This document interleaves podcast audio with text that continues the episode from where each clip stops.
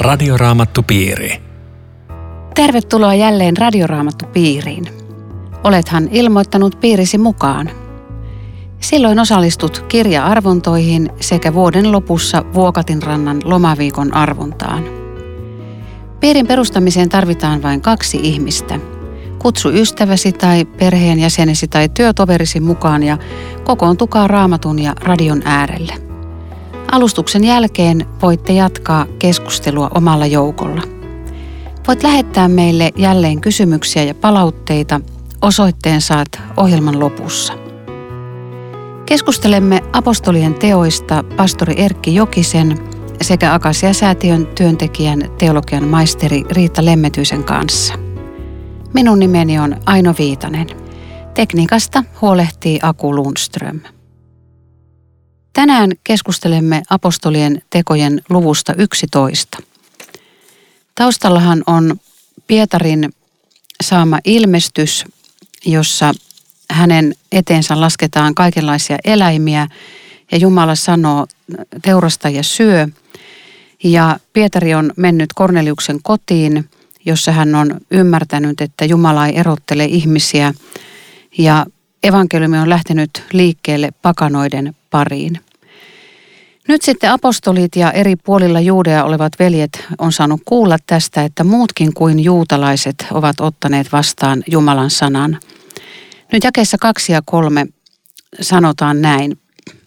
Kun Pietari sitten tuli Jerusalemiin, ympärileikatut veljet syyttelivät häntä siitä, että hän oli vierailut ympäri leikkaamattomien luona ja aterioinut heidän kanssaan. Eli tässä nyt me huomataan, että vaikka asiat oli mennyt hyvin eteenpäin, niin nyt Pietari joutui sen eteen, mitä hän oli tehnyt. Mm. Onhan tämä aina näin, että lähetys joutuu kohtaamaan tämän, että kun se ylittää rajoja, niin se kohtaa sitten tämän syyttelemisen ja kyräilemisen ja epäluulon, että ai, ai, ai, ai, mitä oot mennyt tekemään. Että. Niin ja, ja onko se aina näin, että siellä missä pyhä henki tekee työtä, niin aina tulee vastus ja sitten just ne vanhat konkarit, ne jotka tietää, että aina näin, niin ne on ne suurin suurin este, este sille, että, että asia ja sanoma pääsisi eteenpäin. Että kun meillä on aina ajateltu näin ja täällä on aina tehty näin, niin eihän nyt tämmöinen sovi. Ja, ja se syvä, syvä pahennus on, on varmaan siinä, että siis totta kai vastustajille on ihan jees, että pakana kristitty. Kyllä, ne saa uskoa Jeesukseen, mutta sinne ei saa mennä aterioimaan. Tämä oli se iso paha. Siinä on täysi yhteys. Täysi yhteys. Siinä ei ole enää sitten mitään. Kun on ateriayhteys, niin sitten ollaan täysin no. veljeä. Ja siinä on kuitenkin se ympärileikkauksen raja. E, se on oikeastaan se sama syytös Jeesuksesta. Hän syö, hän mm. menee ja syö syntisten kanssa. Mm. Se, Tää, Siinä ihan se sama pahennus. Tai Johannes, joka ei mennyt, niin mikä ei kelpaa. Mikä että, ei kelpaa, mm. että toinen ei syö eikä juo ja toinen syö ja juo Joo. ja taas ei käy. Niin. Muuten hei, semmoinenkin juttu tässä on, Pietari veljet syytteli häntä. Tota, Pietarihan oli kuitenkin auktoriteetti, hmm. mutta ei semmoinen, ettei niin kuin olisi saanut ruveta esittää kriittisiä kysymyksiä. Kyllä, hyvä havainto. Että Joo. Pietari ei sanonut, että minä johtaja, pulinat pois, vaan altistuu sille, että kysykää, kritisoikaa. Mä yritän selvittää niin hyvin kuin mä pystyn. Niin ja sitten se sanotaan, että Pietari kertoi heille alusta alkaen. Joo. Eli ihan juurta jaksain kaikki. Tässä me vielä kerran nähdään se, että miten isosta asiasta oikeasti on kysymys, että koko apostolien joukko ja alkuseurakunta joutuu vähän hämminkiin siinä, että onkohan tämä nyt ihan oikeasti näin, että nyt meidän pitäisi mennä niin kuin koko maailmaa, vaikka Jeesus on hetki sitten sanonut, että menkää kaikkeen maailmaan, niin vähän muistuttaa uskon puhdistusta, jossa on niin, kuin niin upeat löydöt yksin armosta, yksin uskosta ja mikä valtava vastus. Ja vastus. Kirkko poikkiteloin ja valtakunnan ja. kiroukset ja miten kauan kesti ennen kuin tämä uusi sai sijaa sydämessä. Ja perusajatus on se, että raamattu pitää vaan saada luettavaksi kaikkien ihmisten ja. kielellä. Voisi ajatella, että toihan on aivan järkeenkäypä ajatus, että ihmiset ymmärtää, mitä ne lukee ja kuulee. Ja. Mutta niin valtavan iso muutos, että koko kirkon rakenteet muuttuu ja jotain romahtaa. Jumala vanhurskauttaa jumalattoman, ei sen. Ei sen. jotain rajaa. Mutta ei ole mitään rajaa. Ja, ja Pietari käy ihan nöyränä miehenä selostamaan, että mitä tässä kävi. Ja tästä Pietarin selostusta näkee, että hän on edelleen itsekin vähän niin kuin hämmennyksissä. Sitä, että mitä se tapahtui kaikki niin äkkiä ja mitä siinä nyt oikein tapahtukaan. Ja hän kertoo tämän ja, ja, ja hänelle tulee vielä ihan uusi löytö mieleen tuossa jakeessa 16, kun hän kertoo, että silloin muistin, mitä Herra oli sanonut. Johannes kastoi vedellä, mutta teidät kastetaan pyhällä hengellä. Jos kerran pyhä henki on jo toiminut, niin eihän Pietari voisi siinä enää laittaa jarrua. Ja tämä riittää jo sitten näille kiukkusille ja, ja syytteleville kumppaneillekin, että ei kai me nyt sentään voida vastustaa pyhää henkeä. Mikä minä olin estämään Jumalaa. Tämä on, tämä on aika hyvä, hyvä lause. On. Siis sen voi niin kuulla näin, että, että totta kai lahjan antajalla on oikeus antaa se lahja. Eihän mä voi sanoa, että, että sä et voi antaa nyt tuota lahjaa. Se on vähän niin kuin se Jeesuksen vertaus siitä, että kun tullaan viimeisellä hetkellä sinne työhön sinne viinitarhaan, niin niillekin annetaan täys denari.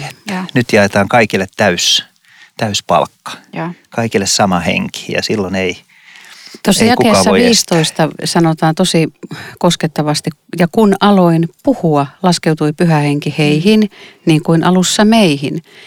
Eli tämä on ollut joku sellainen ulospäin näkyvä seikka, että et, et he pystyvät toteamaan, että nämä ihmiset on täyttynyt pyhällä hengellä.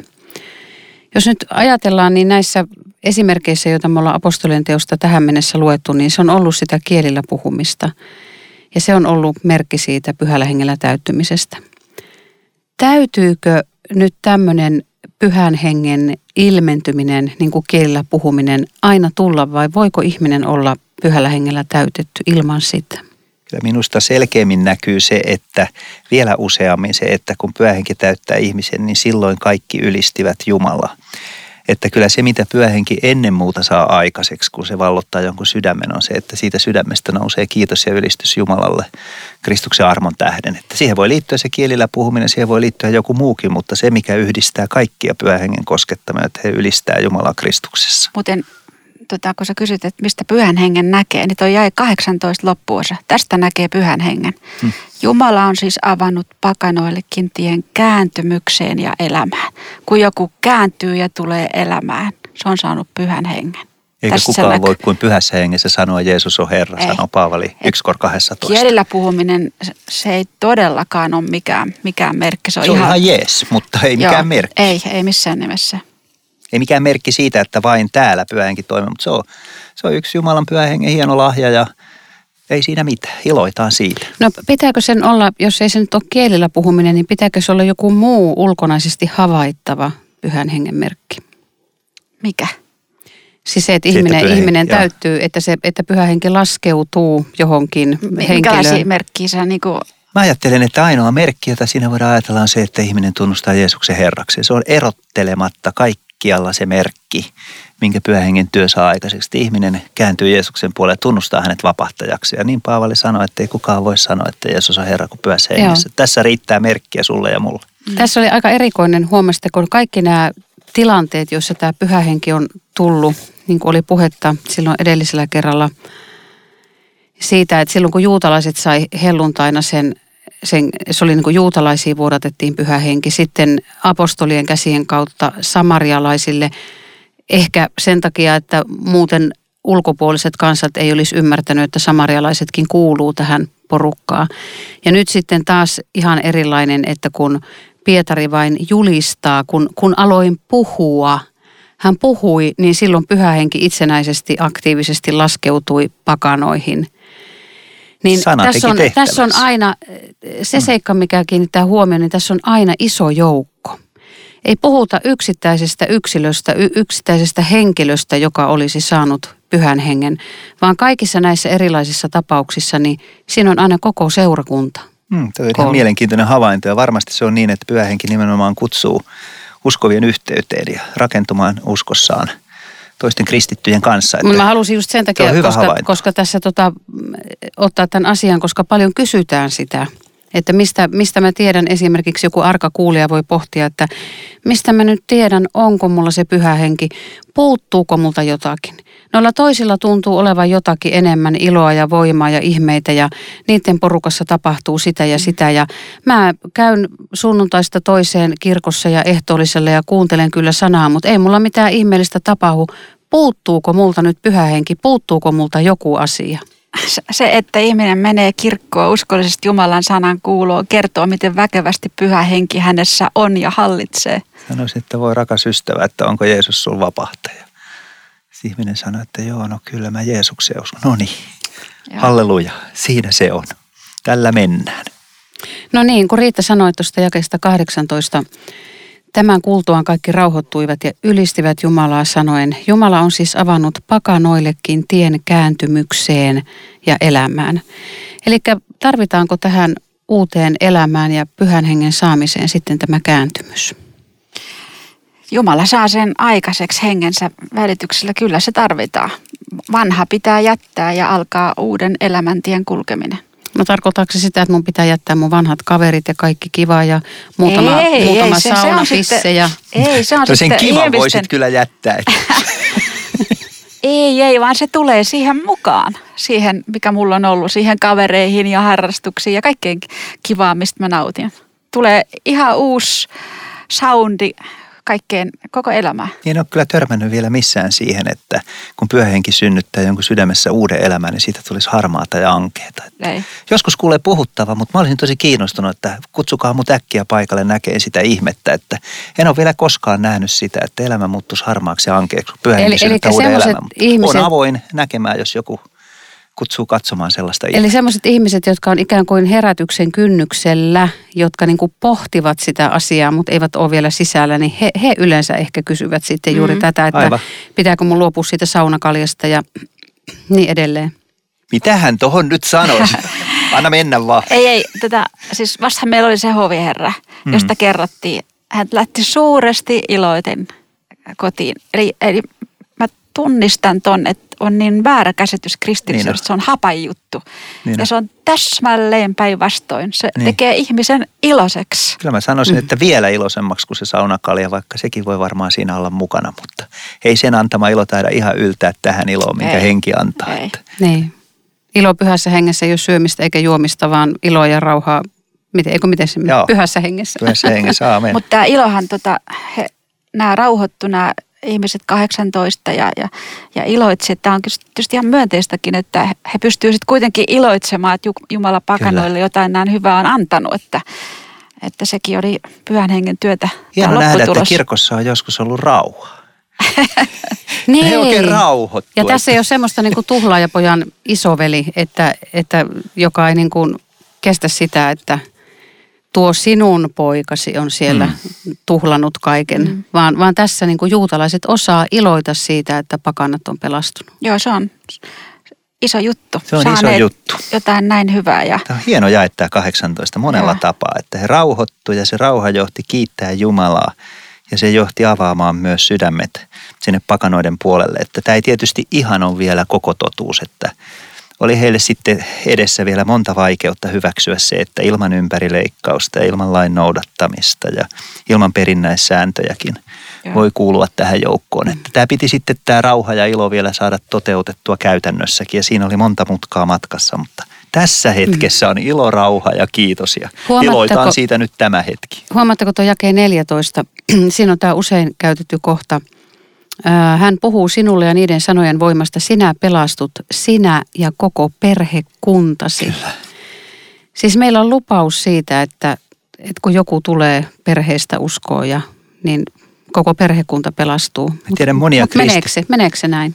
Niin, anteeksi aina. Tiedän monia kristittyjä, joille tämä on yksi raamatun rakkaimpia jakeita.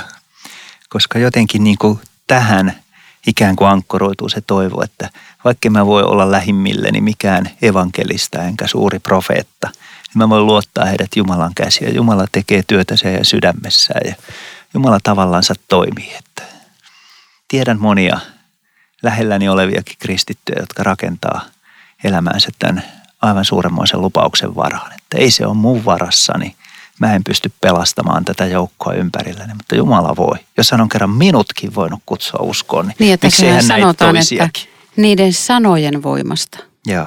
koko perhekuntasi. Ei, ei sen, että joku kristitty perheenjäsen siinä vaeltaa niin hienosti, että tietysti Paavali myöhemmin sanoi, että sanoittakin voitettaisiin, kun näkee, miten te vaellatte pyhästi ja, ja niin. Jumalaa palvelle, mutta mutta sanojen voimasta. Mutta ne sanat ei ole aina puhuttuja sanoja. Uskon sanat on monesti myöskin elettyjä sanoja, joita ei sanota ääneen, vaan ne eletään sanoina elämässä. Tämä on Radioraamattu Piiri. Ohjelman tarjoaa Suomen Raamattuopisto. www.radioraamattupiiri.fi Jatkamme keskustelua apostolien tekojen luvusta 11 ja jakeesta 19. Ne, jotka Stefanoksen surmaamisesta alkaneen vainon tähden olivat hajaantuneet, kulkivat Foinikiaan, Kyprokseen ja Antiokiaan saakka, mutta eivät julistaneet sanaa muille kuin juutalaisille. Tässä kuulkaa me nyt ollaan sitten maailmanlähetyksen todellisella rajalla. Ensimmäistä kertaa ollaan Pyhänmaan ulkopuolella. Ollaan siellä Antiokian seurakunnan alueella ja, tai Antiokian kaupungissa ja sitten myöhemmin sinne syntyy kristillinen seurakunta. Mutta vieläkään ei apostolit ja ensimmäiset kristityt kyenneet ylittämään tätä rajaa. Tarvittiin tuossa jakeessa 20 mainiten, tarvittiin muutamia kyproslaisia, muutamia kyreneläisiä, jotka Antiokian saavuttuaan saarnasivat myös kreikkalaisille eli pakanoille hyvää sanomaa Herrasta Jeesuksesta. Tämä on jotenkin koskettavaa, että, että lähetyshistoriassa on näitä nimettömiä ihmisiä, joiden nimet ei kyllä jää historiaan, mutta joiden teot avaa ovea niille nimekkäille läheteille, jotka sitten saa kerätä hedelmää siitä työstä. Nämä nimettömät kyproslaiset ja kyrenäläiset on itse asiassa ihan käsittämättömän tärkeän työn ääressä. He avaa nyt evankeliumia pakanakaupungissa Antiokiassa pakanoille, joilla ei enää ole sitten mitään tekemistä juutalaisuuden kanssa. Ja tästä alkaa maailman lähetys. Me ei tiedetä näiden ihmisten nimiä, me ei tiedetä kuin se, että mistä päin he on kotosin. Ja heistä lähtee nyt sitten maailmanlähetys liikkeelle. Ja jos pitää sanoa tarkasti ottaen, niin maailmanlähetys on nimettömien ihmisten käynnistämä. Ja samalla ne kertoo senkin, että paras väline evankeliumin eteenpäin saattamisesta on suusta suuhun menetelmä. Kyllä. Sillä se meni, Ja paikalliset ihmiset, paikalliset ihmiset. jotka on sieltä päin. Että älypuhelin jää kakkoseksi, ei voi mitään. Kyllä se nyt jää. Jerusalemin seurakunta toimi aika viisaasti tässä. Se lähetti Parnapaksen, joka käsittääkseni oli tältä seudulta ja, ja osasi kreikkaa ja, ja ymmärsi ehkä niin kuin elämäntapaa ja, ja kulttuuria ja lähettää sinne sitten Parnapaksen. Tiedustelijaksi vähän. Niin, kyllä. Ja kun hän tuli sinne ja, ja näki, mitä Jumalan armo oli saanut aikaan, niin sanotaan, että hän ilahtui ja kehotti kaikkia järkkymättä pysymään uskossa Herraan. Eli mitä hän sitten teki tälle joukolle, kun hän näkee, että Herra on siellä vaikuttanut? Kehotti kaikkia järkkymättä pysymään uskossa Herraan. Kyllä. Eikö mahtavaa? Ah. On mahtava. Hänet vakuutti ne evankeliumin jättämät jäljet. Hän vakuuttui siitä nimettömien kyrenäläisten ja kyproslaisten hengellisen työn jäljistä. No Joo. kattokaa nyt, mitä henki on saanut tällä aikaa. Onpa upeeta. Voiko me kiilottaisi tälleen, kun Joo. Jumalan henki toimii. Syntyy jotain uutta. Samalla se oli, oli jonkinlaista semmoista sielunhoitajan realismia, että se Barnabas tajus, että on kaukana itsestäänselvyydestä, että nämä nuoret kristityt säilyy kristittyinä. Kauhea viha ja uhka yhteiskunnan ja, ja suvun ja työtovereiden taholla. Eli jonkinlainen semmoinen terveen sielunhoitajan merkki, joka terveesti arvioi ulkoisen ja sisäisen uhan Joo. ja kehottaa pysymään. Ja myös sen sisäisen uhan, että ei se parhainen seurakuntakaan nyt niin avosydämin ollut ottamassa vastaan. Että hyvä, toi on tärkeä näkökulma. Että Barnabas rupeaa tekemään työtä nyt. Plus, plus sitten tämä, tämä jossa hän, hän lähtee sitten vielä käymään Tarsoksen kulmilla. Joo, se on hauska, että, että nyt 25. Barnabas muistaa taas Sauluksen Paavali, jonka hän tuolla yhdeksännessä, yhdeksännessä luvussa on tavannut ja jolle hän on julistanut sanomaa Jeesuksesta. Ja, ja, ja Barnabaksesta tulee Paavalin semmoinen mentori, että hän ryhtyy Paavalin kanssa tekemään tätä hengellistä työtä. Hän muistaa, että nyt kun me ruvetaan täällä Antiokiassa opettaa näitä ihmisiä, niin Paavalihan on hyvä tyyppi tähän, että hän on myös täältä päin kotoisin ja hän osaa kreikan kielen ja hän on niitä juutalaisia, jotka, joiden sydän on auki pakanoille ja heistä tulee hyvä työpari. Muuten tässä välissä on mennyt vuosia ja, ja siellä se Saulus on ollut ja ehkä miettinyt, että Jumala on ehkä unohtanut ja mikä se olikaan se Damaskos, että ehkä se ei ollut yhtään mitään ja Ajatella. joku kutsumus. Ja se oli niin kuin vuosiksi poissa ja yhtäkkiä Barnabas kutsu ja se tajuu, että nyt se alkaa. Kuule Saulus, mennään hommiin. Mennään hommiin. Plus, plus tämä työtoveruus, tota, tässä, tässä taustalla voisi tietää että tämmöisen, tämä oli Saulukselle ihan uusi juttu, työtoveruus Barnabaksen kanssa. Nimittäin nämä juutalaiset opettajat, rappit, ne oli semmoisia yksinäisiä susia. Ne perusti koulukuntia ympärille ja sitten ne hirveästi kritisoi kollegoita. Ja. Nyt se oppii yhteistyön Mm. kokonaisen vuoden. Se on ollut varmaan aika iso. Kyllä. Jeesus lähettikin Joo. kaksittain ihmisiä. Tässä se taas toteutuu. Yksi mielenkiintoinen seikka tulee tuossa mieleen, ja 24 ja 25. Eh, Tästä Parnapaksesta sanotaan, että hän oli hyvä mies, täynnä pyhää henkeä ja uskoa. Ja sitten tämä verbi, kun hän lähtee etsimään Saulia, se ei ollutkaan mikään helppo juttu, se ei löytynyt ensimmäisen mutkan takaa, vaan hän on todella etsimällä etsinyt. Ja nyt sanotaan, että, että Barnabas oli siis täynnä pyhää henkeä, Okei, silloin pyhä henki häntä johdattaa. Okei, no eikö silloin pyhä hengen pitäisi johdattaa niin, että naps vaan tuolta nurkan takaa joku Hyvä heti Aino. löytyy. Ei, vaan se, että, että kun työtä tehdään, siis oikein niin kuin tekemällä tehdään ja etsimällä etsitään, niin siinäkin voi olla pyhä henki. Kyllä. Ja nimenomaan tässä oli. Mutta hän joutui jostain syystä etsimään, mutta meille ei sanota miksi.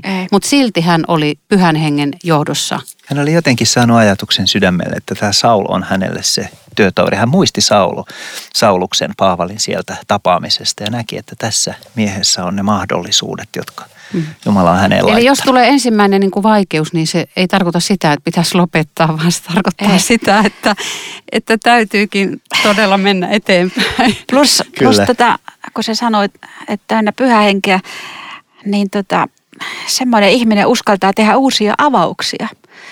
Tässä alussahan oli jo Barnabas, joka rohkeni sitten tuoda sen Sauluksen Jerusalemin seurakuntaan ja tutustutti siellä. Nyt se hakee sen tänne. Sitten myöhemmin me tullaan kohtaan semmoinen juttu, että Paavali antaa lähtöpassit Johannes Markukselle. Joo. Ja sanoo, että toi on taukki. Se on pettänyt meidät.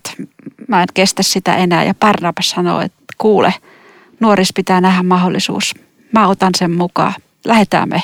Kyllä, siinä vaiheessa sitten Paavali ja Parnapaksen tiet vähän eroaa. Joo. Ihan sovussa ne eroaa, mutta, mutta selvästi on nähtävissä, että tässä vaiheessa Parnapas on Paavalin Sauluksen esikuva, jonka kanssa hän opettelee tätä hengellistä työtä. Pian Sauluksessa on paljon lahjoja, paljon mahdollisuuksia. Osat pian vaihtuu ja, ja Paavalista tulee se johtava evankelista. Ja, ja Barnabas vetäytyy vähän sivuun ja ottaa hoteisiinsa sen Markuksen, johon Paavali kypsähtää ja, ja työntää sen vähän sivuun. Ja, ja Barnabaksella on taas nöyryyttä jotenkin niin vähän väistää sivulle siitä ja ottaa se oma paikkansa. Että hän, on, hän on todella merkittävä työkalu Eikö Jumalan tässäkin näy, näy niin kuin, niin kuin hienosti se, että miten tavallaan erilaiset lahjat pääsee käyttöön. Et vaikka he erkani sitten, mm. niin Jumala toimi, me nähdään jälkeenpäin molempien kautta. Et Paavali ehkä olikin luonteeltaan semmoinen enemmän sooloilija hyvässä Kyllä. mielessä, että hän oli semmoinen yksinäinen vastuunkantaja. Kyllä. Ja, ja tämä Barnabas on taas semmoinen, että hän, hän tykkää ottaa vierelleen sen, sen hoidettavan ja au- autettavan. Joo. Ja kokonaisen vuoden he teki yhteistyötä ja sanotaan, että suuri joukko ihmisiä sai heiltä opetusta. Joo, on Se on ollut merkittävä, merkittävä avaus. Oh, Saulus oppii työtoveruutta ja, ja sitten se oppii, minkälaista on olla keräyspäällikkö. keräyspäällikkö. Sekin tulee tässä vielä. Ja hänestä Joo. tuleekin hyvä siinä, että hän rikkaasta Korintista kerää Jerusalemin köyhille apostoleille huomattavia Joo. rahalahjoja. Mutta ennen kuin mennään siihen, niin tässä tulee tämä, tämä mikä oli ikässä 26 lopussa. Antiokiassa alettiin ensimmäiseksi käyttää opetuslapsista nimitystä kristitty. Tässä on taustalla todennäköisesti se, että Kristus on ollut haukkumanimi. Ja sitten niitä, jotka uskoo Kristukseen, niin niitä on sitten kutsuttu kristuslaisiksi eli kristityiksi. Ja tämä oli tullut viranomaisten tietoon ja tä- tästä se nimitys lähti. Tässä vaiheessa iloitaan tässä, mutta sitten kun tulee keisareita, Neroa ja, ja, ja kumppaneita, niin sitten tästä tulee vihattu nimi. Niin, että kun Roomassa sattui onnettomuus, niin siellä kaupunkilaiset saattoi huutaa kristuslaiset leijonien eteen. Ne on ne kristityt Ne on taas. ne kristityt. Silti mä ajattelen, että nämä ihmiset tunnettiin Kristuksesta. Mistä tämän päivän kristitty tunnetaan? Niinpä. Hyvä kysymys. Tässä näkyy myöskin jotenkin Parnapaksen ja äh, Sauluksen Paavalin kohdalla se, kun aina puhuu, että tarvitaan näitä erilaisia ihmisiä, että, että Jumala pyytää meiltä käyttöön sen, mitä meillä on, eikä sitä, mitä meillä ei ole. Että, että hän näkee, mitkä Sauluksen mahdollista. Hän on kiivas luonteeltaan, hän on peräänantamaton ja täynnä tulta ja tappuraa. Hän sopii erinomaisesti edelläkulkijaksi eteen työnnettyyn asemaan viemään evankeliumia eteenpäin. Barnabaksen lahjat on toisaalla. Vähän niin kuin sen pienen pojan eväät, että, että Jeesus otti sen, mitä sillä pojalla oli ja siunasi sen, eikä haikailu sitä, mitä tässä nyt ei ole, niin kuin opetuslapset, jotka totesivat, että eihän tässä riitä leipää mistään. Ja. Nyt hänellä on Jumalalla nämä kaksi miestä ja hän ottaa heidät ja heidän lahjansa ja siunaa ne ja niistä riittää sadoille uusille kristityksi tuleville. Tässä mainitaan vielä tämän luvun lopussa, että, että profeettoja tuli Jerusalemista Antiokiaan ja mainitaan nimeltäkin tämä Agabos. Ja pyhä hengen vaikutuksesta hän ilmoittaa, että tulee nälänhätä ja sitten todetaan yksinkertaisesti, että näin tapahtuikin Claudiuksen aikana. Ja nyt kun tämä tieto tuli, niin nämä opetuslapset luotti siihen tietoon niin paljon, että ne päätti lähettää avustusta Juudeassa asuville veljille ja kukin omien varojensa mukaan. Mm. Että, että ne luotti siihen ilmoitukseen niin paljon, että ne, ne käynnisti sen keräyksen ja Parnapas ja Sauli lähti viemään ensimmäistä tämmöistä seurakunnan avustusta mm. vanhemmille, joka on tärkeä asia. Muuten tota, semmoisenkin huomioon tästä tekee, että kristityt kokee ihan samaa hätää kuin, kuin kaikki muutkin. Joku tämmöinen nälänhät koskee kaikkia, Kyllä. meitäkin, koska on paljon semmoista hengellistä opetusta, että ei uskovaiselle kärsimykset ja nälänhätä ja meille Jumalan varjelukset ja, ja ihan muu kohtalo. Se oli yhteinen. Ja Jumala kertoo, että tämmöinen tulee, ihmiset tajuu seurakunnassa nyt pitää valmistautua, ei kerrota milloin se alkaa. Mutta sitten on häkellyttävää, että mitä se oli se valmistautuminen. Ja häkellyttävää on myöskin se, tai, tai huomiota herättävää se, että profeetteja, monenlaisia on oikeita profeetteja, vääriä profeetteja. Ja nämä profeetat osoittavat oikeiksi siitä, että heidän ilmoittamansa asia toteutui. Ja, mm. ja, ja he, he olivat Jumalan asialla valmistaessaan seurakuntaa keräämään sen lahjan. Että, että varmaan näissä profetioiden kuulemisessa ja niiden seuraamisessa pyöhenki toimii nimenomaan hyvässä yhteistyössä maalaisjärjen kanssa.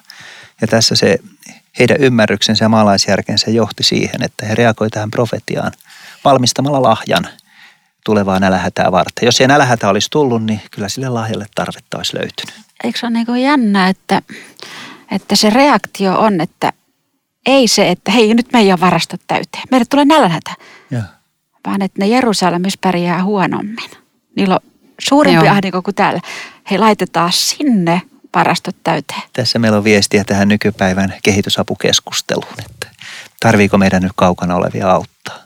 Tarvii meidän auttaa siellä, missä Ihan hätä on suurin. Ja lähellä. Ja lähellä. Jos. Mm. Radioraamattupiiri. Tässä oli kaikki tänään Radioraamattupiiristä. Kiitos mukana olosta.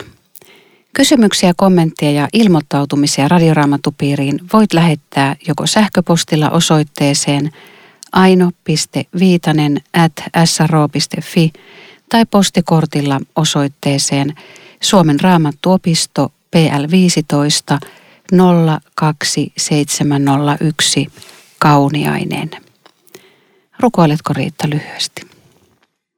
Elävä Herra Jeesus, kiitos, että meillä on sinut ja sinun käsittämätön lahjasi, joka koskee ihan jokaista – teethän meistäkin semmoisen kristityn, joka tunnetaan siitä, että hän rakastaa Kristusta ja seuraa häntä. Että tämä Kristus on hänelle kaikki kaikessa. Amen. Radioraamattupiiri. www.radioraamattupiiri.fi